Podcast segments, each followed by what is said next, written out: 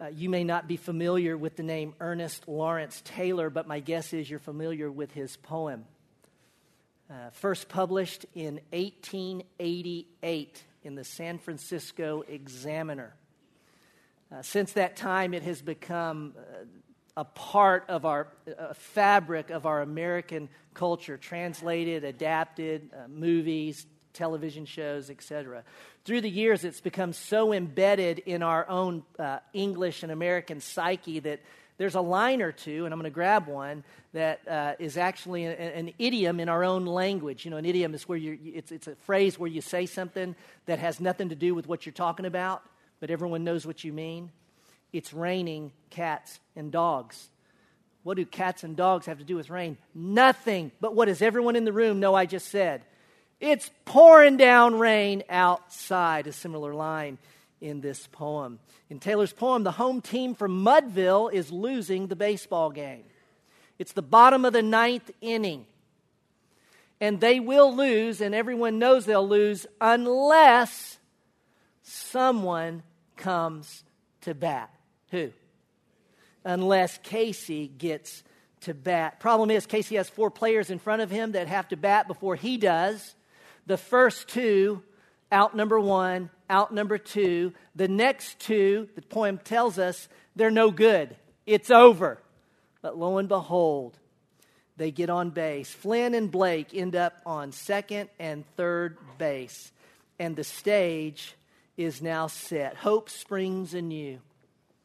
He wrote, Then from 5,000 throats and more there rose a lusty yell. It rumbled through the valley, it rattled through the dell. It knocked upon the mountain and recoiled upon the flat. For Casey, mighty Casey, was advancing to the bat.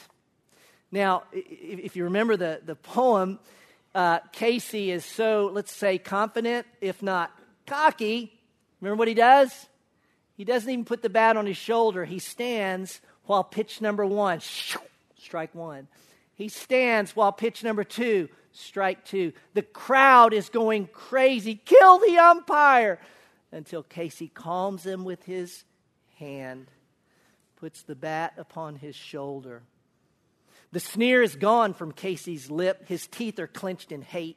He pounds with cruel violence the bat upon the plate. And now the pitcher holds the ball, and now he lets it go, and now the air is shadowed by the force of Casey's blow. Turn the page. And the next stanza, the poem turns, does it not? Oh, somewhere in this favored land, the sun is shining bright. The band is playing somewhere, and somewhere hearts are light, and somewhere men are laughing, and somewhere children, children shout. But there's no joy in Mudville.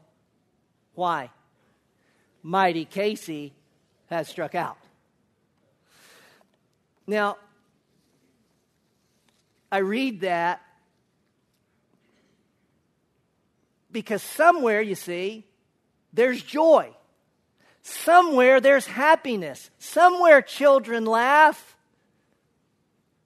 But not in Mudville.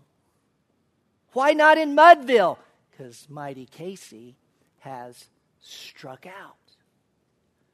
It's a humorous and yet, I think, a very vivid reminder to us of how the world views joy. That line, don't you? We, we, use that line. There's no joy in Mudville. When do we use that line? When what we hoped would happen doesn't. When what we hoped would never happen does, when the fallenness and brokenness of this world, our own bodies and flesh, come crawling on the porch and then break through our front door, we say, There's no joy in Mudville. I'd like to say that I don't slip into this contingent joy. See, that's what that's the, the world's definition of joy. It's a, it's a contingent joy. It's contingent upon certain, certain things happening or certain things not happening. When they do, I have joy. When they don't, I don't have joy. And, and, and I would love to tell you, you know what? I'm beyond that because I've read my Bible. I've studied my Bible. I've been walking with Christ. But the truth of the matter is, I slip into contingent joy all the time. The last 10 days have made my neck sore, jerking up and down like a roller coaster with this news and then that news, and then this news and then that news. My stomach in knots because this happened, then that happened. Oh, this happened, then that happened. I am not immune to putting my confidence in joy in Casey's bat. And I think a lot of us have that challenge. And the question for us is Does the Bible teach a contingent joy? Or does it teach something else? Is there a joy that is there a joy that transcends everything? I mean, literally everything. That can sustain us in such a way that every time Casey strikes out, every time life deals us a blow, every time brokenness becomes our own, we can say, even in this, my joy remains. I want you to open your Bibles to the book of John, the Gospel of John, John chapter 1. And we are in our Advent series, Arrival. We're looking at a number of different passages. We're going to look today at a very familiar passage, and it's a very familiar arrival passage. Y'all, this is, a, this is an Advent passage, but we don't often go to this passage in the Christmas season. It's a cosmic Advent passage, if you will. We, in our Advent wreath, you know, we have we, we, we lit the candle of hope lit the candle of love. And what are we doing today? Well, we're going to light the candle of joy. And I want to suggest that in this mystical, mysterious passage of Advent, that John uh, has some words to say to us about a non contingent reason for joy. That's going to take a little work to get there, so you're going to need to stick, stick with me. We're going to look at verses 14 to 18. But to get there, I need to grab the first few verses because they provide us the context. Follow along in your Bibles as I read God's word to us today. John 1 begins In the beginning was the Word, and the Word was with God, and the Word was God. Note the change now to a pronoun. He, oh, wait, the Word is a He. He was in the beginning with God. That means this He, this Word, is eternal. you know, before time, always existed. What about this Word? All things came into being through Him, and apart from Him, nothing came into being that has come into being. In Him was life, and the life was the light of men. The light shines in the darkness, and the darkness did not comprehend it, or the darkness did not overwhelm it. Uh, one cannot, you cannot read these first words in John's gospel and say that the Bible never says or claims that Jesus is God. You cannot get there from here. This is just absolutely in our face that John says Jesus is God. And now, to, to, to, reinforce it, and again, we could do much more to do this, but let's just do this. He's talking about the word in verse 1. Skip down to verse 14 and it becomes absolutely clear. Our text for today, follow along in verse 14. And the Word became flesh and dwelt among us. And we saw his glory. Glory of the only begotten from the Father, full of grace and truth. John testified about him. So a man, John, testified about this man and cried out, saying, This was he of whom I said, He who comes after me has a higher rank than I, for he existed before me. For of his fullness we have all received, and grace upon grace. For the law was given through Moses, grace and truth were realized through Jesus Christ. No one has seen God at any time, the only begotten God, who is in the bosom of the Father. He has explained him. This passage is telling us that non contingent joy is rooted grounded and sourced in the incarnation. Incarnation is not a Bible word, it's a Latin word. it means in flesh, to put on flesh. Uh, it, it helps us understand that, that in the incarnation, God, who is spirit, took on hu- humanness. He became a man. Here's the mystery that there was no diminishing of godness, there was no commingling of godness and humanness. Fully God, fully human in the man Jesus. The implications of this are mind boggling. You understand the sacrifice for our sin. No one could satisfy the eternal wrath of God but an eternal God. No one could satisfy the, the, the, the, the, the, the, death we deserved, but a man had to be a man who died. Is this a mystery? Is it not? The God man, Jesus incarnate, infleshed for us. Jesus is going to show us, or John is going to show us some things about Jesus. I'm going to say three things about the incarnation. I'm going to say it this way that secure our joy.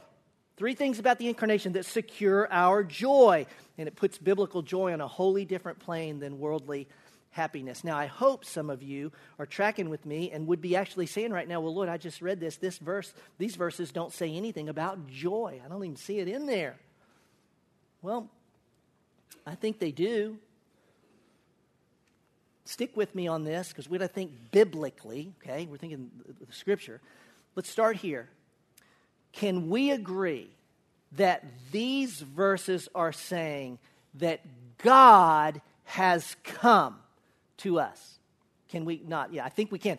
That's obvious. God has come. Now, we didn't go to him, he has come to us. Uh, we, we can say that with that, and there's so much we could say, but can we not say God has not left us alone. Is, are you with me? That's clear in this passage. I think we could summarize these verses with this very familiar phrase God is with us. Would you agree? I, I think that's, that's clear. This is telling us God's with us. You remember how Matthew recorded the birth? Matthew uh, said it this way uh, Now, all this took place to fulfill what was spoken by the Lord through the prophet. And he's speaking of Isaiah. And Isaiah said, Behold, the virgin shall be with child and shall bear a son, and they shall call his name. We just sang it, Emmanuel, which translated means, you tell me, God with us. Well, what does God with us have to do with joy? I'm going to let the psalmist answer that question. Turn in your Bibles back to the book of the Psalms and go to Psalm 16. Psalm 16. Y'all, this is where we, we understand our Bible and our Bible and the Scripture interprets Scripture and we see the whole, you see.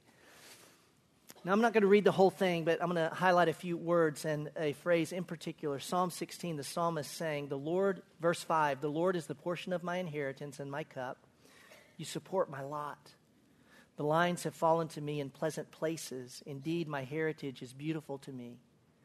I will bless the Lord who has counseled me. Indeed, my mind instructs me in the night. I have set the Lord continually before me. Because he is at my right hand, I started circling some of these phrases in my own Bible. I will not be shaken. Therefore, my heart is glad, and my glory rejoices. There's joy, rejoices. My flesh also will dwell securely. And then this messianic phrase, for you will not, speaking of Christ, you will not abandon my soul to Sheol, nor will you, nor will you allow your Holy One to undergo decay. And then verse 11, you will make known to me the path of life. Now I want you to stop there because I want you to think about it. Life, security, gladness, joy, I will not be shaken. Where, where, where is this? You will make known to me the path of life. In your presence is what? Fullness of joy. In, in your presence is fullness of joy. If we're going to follow Michael's maxim, which we need to, don't let the world teach you theology, then we don't let the world teach us about joy, and we let the Bible teach us theology and the theology of joy. Let me say it negatively first joy is not the absence of problems. Joy is not getting the gift you want. Joy is not your struggle resolved. Joy is not the pain removed. Joy is not everything turning out the way you hoped it would turn out. Joy is not being pain free. It is not the removal of suffering. It is not the year end bonus. Joy is not the cancer in remission. Joy is not the tragedy avoided. Joy is not that my kids turn out great. Joy is not my reputation remains intact. Joy is not that all the family dysfunction evaporates and goes away. Joy is not financial security. Joy is not a conservative in the White House. Joy is not the eradication of ISIS. Joy is not the world singing in perfect harmony. None of it. The Bible teaches this core principle, and this is all I got for you today. The presence of God is the presence of joy. This is the message of the gospel and the message of the scripture. And in the incarnation, you see, that he came and he's with us, you see. That's the def- definitive statement that, that he's present, that he's with us. And nothing I listed, go through the list I went through, nothing I listed, you see, can diminish, destroy, thwart, remove the presence of God with us. And therefore, none of those things can touch, you see, our joy. Biblical joy is not a roller coaster that rises and falls. It is an anchor that holds when the seas are calm and when they are raging in a storm. I want to give you three things very quickly uh, about the incarnation. So we got to go back to John. I'm going to flip back to John chapter 1. Three things that John tells us about Christ, if you will that anchors and secures our joy. This is a bit repetitive on the first one, it's obvious, but I want to remind us of it. What secures our joy is the presence of Jesus. The presence of Jesus. Verse 14, and the Word became flesh and dwelt among us. When we read that word dwelt, and this is in your margins, I'm sure, it, it literally is the word tabernacled. Uh, he pitched his tent among us. Now, you know, we understand our Bibles, we always ask ourselves, what did the orig- original audience see here? Now, when they heard tabernacled, where would their minds have gone? Where, where would they have started thinking historically? Old Testament, right? They, oh, the tabernacle. Oh, oh, oh the, the, the, the tent of meeting. In the Old Testament, when they were in the wilderness. And God uh, designed this tent, and it was the place of God's glory. It's the place that Moses went to meet with God. And God was present with them in the wilderness. Y'all, it was in the center of the camp, so anyone could get up and maybe peer over, look a you know, half mile down, and go, what? Yeah, he's with us, because God's with us. Now, understanding that, I want to just invite us to step back and go, wow, let's put ourselves there, and we literally can. I want us to recognize that, like them, y'all, we live. We live in the wilderness. Can I tell you, can I remind you, this is not the promised land. We haven't got there yet. We live between the two advents of Jesus. The first advent, we're remembering and anticipating, you know, doing both now because he came. But then we know that he's coming again to set all things right. But in between, can, we, we can use this image that we live in this wilderness. But God's present. See, we don't live in the wilderness and go, this is crappy. This is terrible. I don't want to live. No, we live in the wilderness, but we live, we can live with joy. Why? Because He's with us. And he has promised he will take us to the promised land. Men and women, he will get us to the edge of the Jordan. He will take us across, and we will be with him forever and ever and ever. But not yet. And so we walk. And you know what happens? We get pebbles in our shoes and dust in our eyes.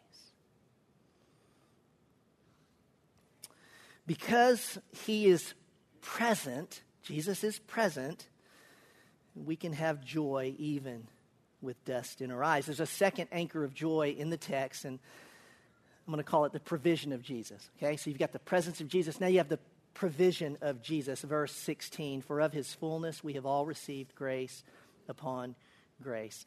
You know, there is a limit to any earthly resource that you can garner and gather to secure your joy. I, I mean this way. There is not enough money on the planet to secure your joy. I don't care if you had it all, you see. There, there, there's no achievement you could achieve. There's no success or fame you could get to so that your joy is now secured. You're going to keep, you're going to keep bad things out. You, you, done it. You've, no, you haven't because you can't. There's no, there's no policy, there's no law, there's no legislation that can secure our joy. But Jesus has secured our joy by his life, his death, his resurrection, his promise, his presence. He'll never leave you nor forsake you. He'll take you to himself.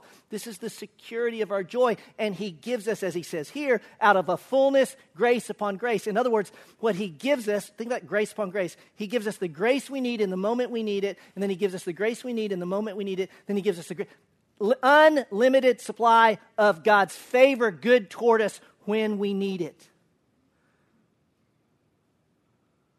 Provision. It's bottomless, limitless grace. Have you ever, and I've done, I do this, you ever have those moments of joy? You, you know, it's almost like they're fleeting. And you go, oh my gosh, this joy. What did, what did I do to get this? I need, it, I need to hold it. Let's do this. Let's do the same thing we did last yesterday, so I got joy again today.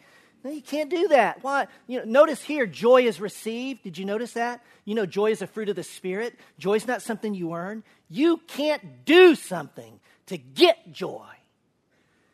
You just receive it in Christ. And in the moment you need it, He gives it in fullness. And you don't have to squeeze it. You don't have to figure out how to keep it. Just, just receive it because the next moment you'll need a different grace. And the next moment you'll need a different grace. And the next moment you'll need don't you don't have to hold on to that one. No, it's just going to be in the moment. He will give you the grace required and needed the presence of Jesus, the provision of Jesus, and just this last one, our joy is anchored in the revelation of Jesus. I take that from verse 18. Notice he says, No one has seen God at any time, the only begotten God who is in the bosom of the Father. He has explained him. That word explained, it's the Greek word exegeomai. Exegete is what we get from it. Exegete. What does exegete mean? Exegete means to explain. When we teach, we say we exegete the scripture. What does that mean? We, we explain it, we expound it, we, we try and show it in its fullness. What John is saying is that Jesus exegetes the Father.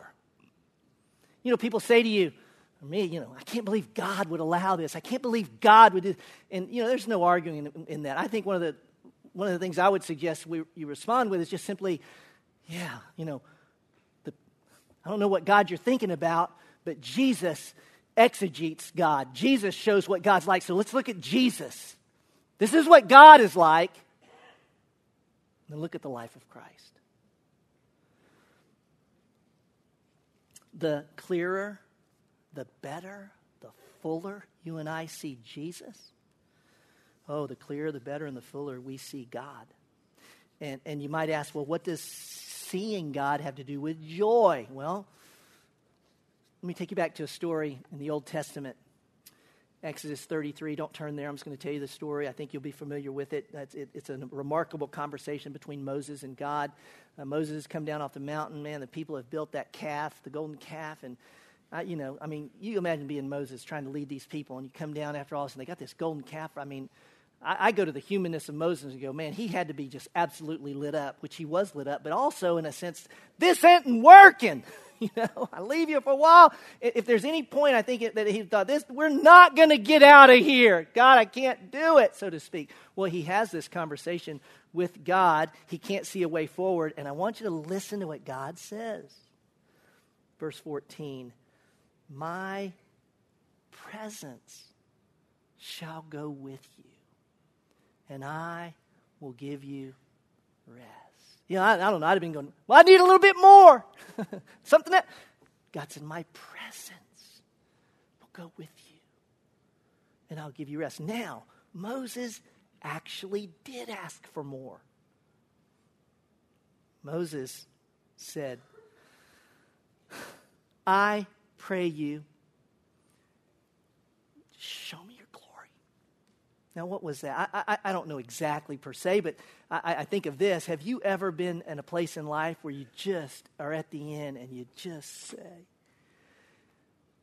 God, if you just show me, if you'll just show me yourself, I, I can make, you know, if you'll just, let me just see you. And what does God say? God responds, You cannot see my face, for no man can see me and live. Who? What did God do then? You remember the story? Put him in the cleft, you know, a little carved out portion of a hill, of a rock cliff and, and, God covered him with his hand. Anthropomorphic phrases. He's describing God as having hands and stuff. Why? So we, so we kind of get a picture of what's going on. God's a spirit, but uses these terms. He covered him with his hand in the cleft of the rock, and then God passed by. God went by, because man, if Moses caught a glimpse of this, he'd be dead. God passed by, and then when it was only his backside, so to speak, God removed his hand that Moses could catch a glimpse. Now, back to John. I think we can say Jesus is the answer to Moses' prayer. Because Jesus is the exact representation of the Father. And we see Jesus.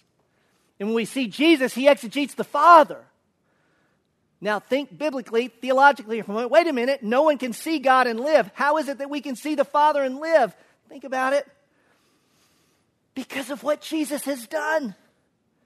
Because Jesus died the death we deserved. He was buried and raised again.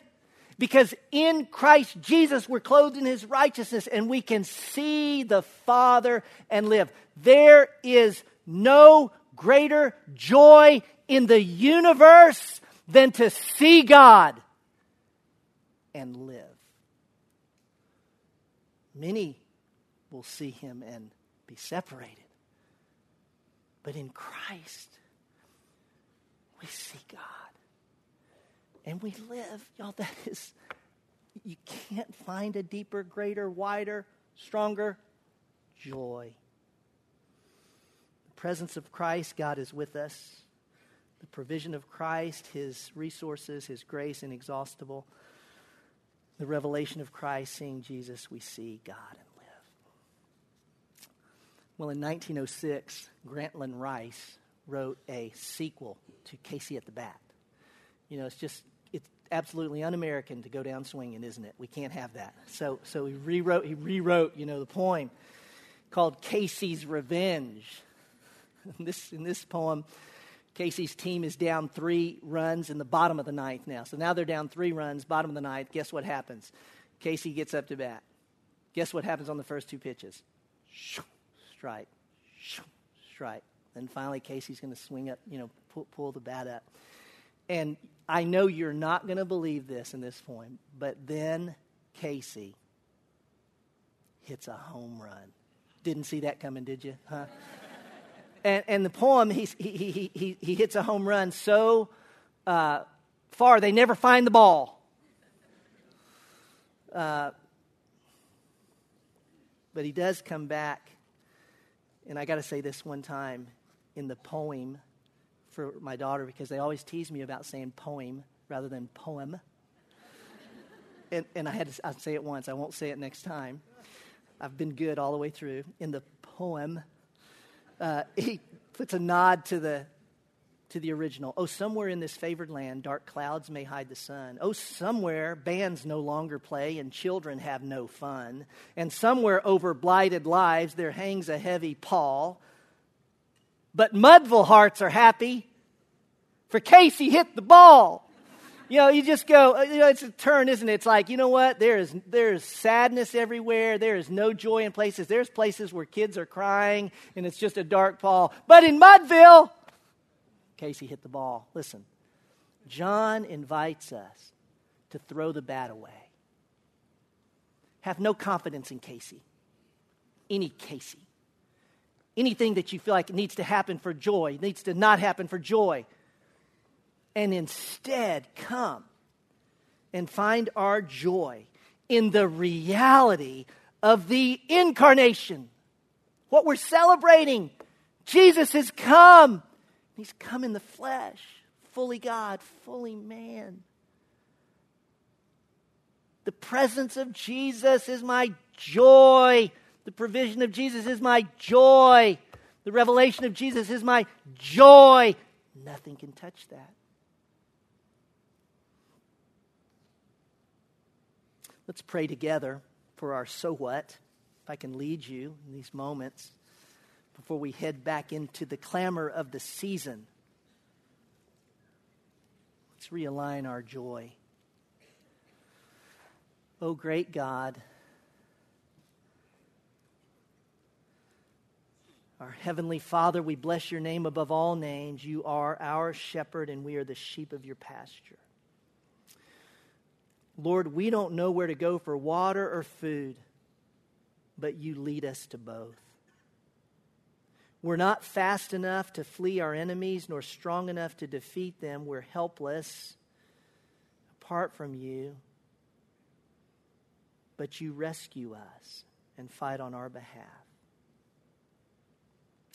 And Lord, this morning we confess that much of our joy is self generated and outwardly defined. And it often has very little to do with who you are and all that you are in all that you've done in every promise in your word, but more to do with who we are what we can do and what life brings our way. We confess that today. And I'm going to invite you right now, just as the Spirit brings it to mind, would you confess where your confidence has been or is in Casey's bat rather than in God and what He's done? Would you just say that to the Lord? Would you offer that as a confession? Just name those things.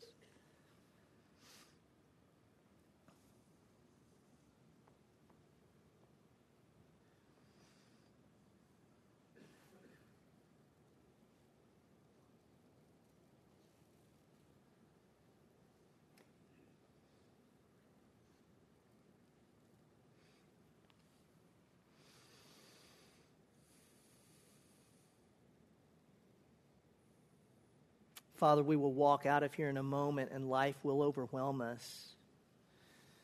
And these quiet moments will be a distant memory.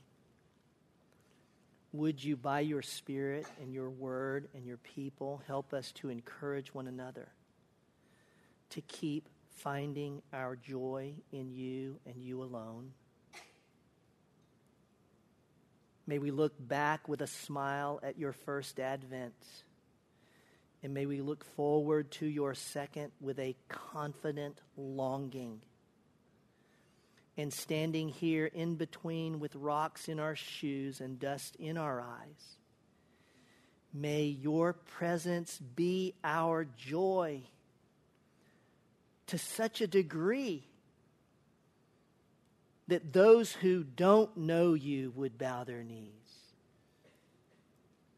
Here in this community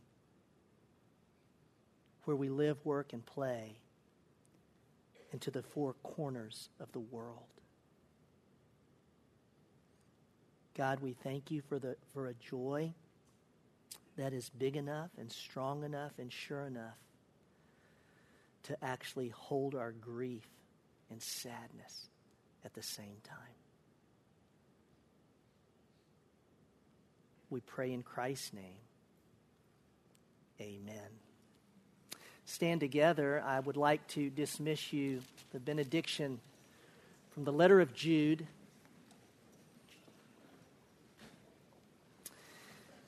Now, to him who is able to keep you from stumbling and to make you stand in the presence of his glory, blameless with great, guess, joy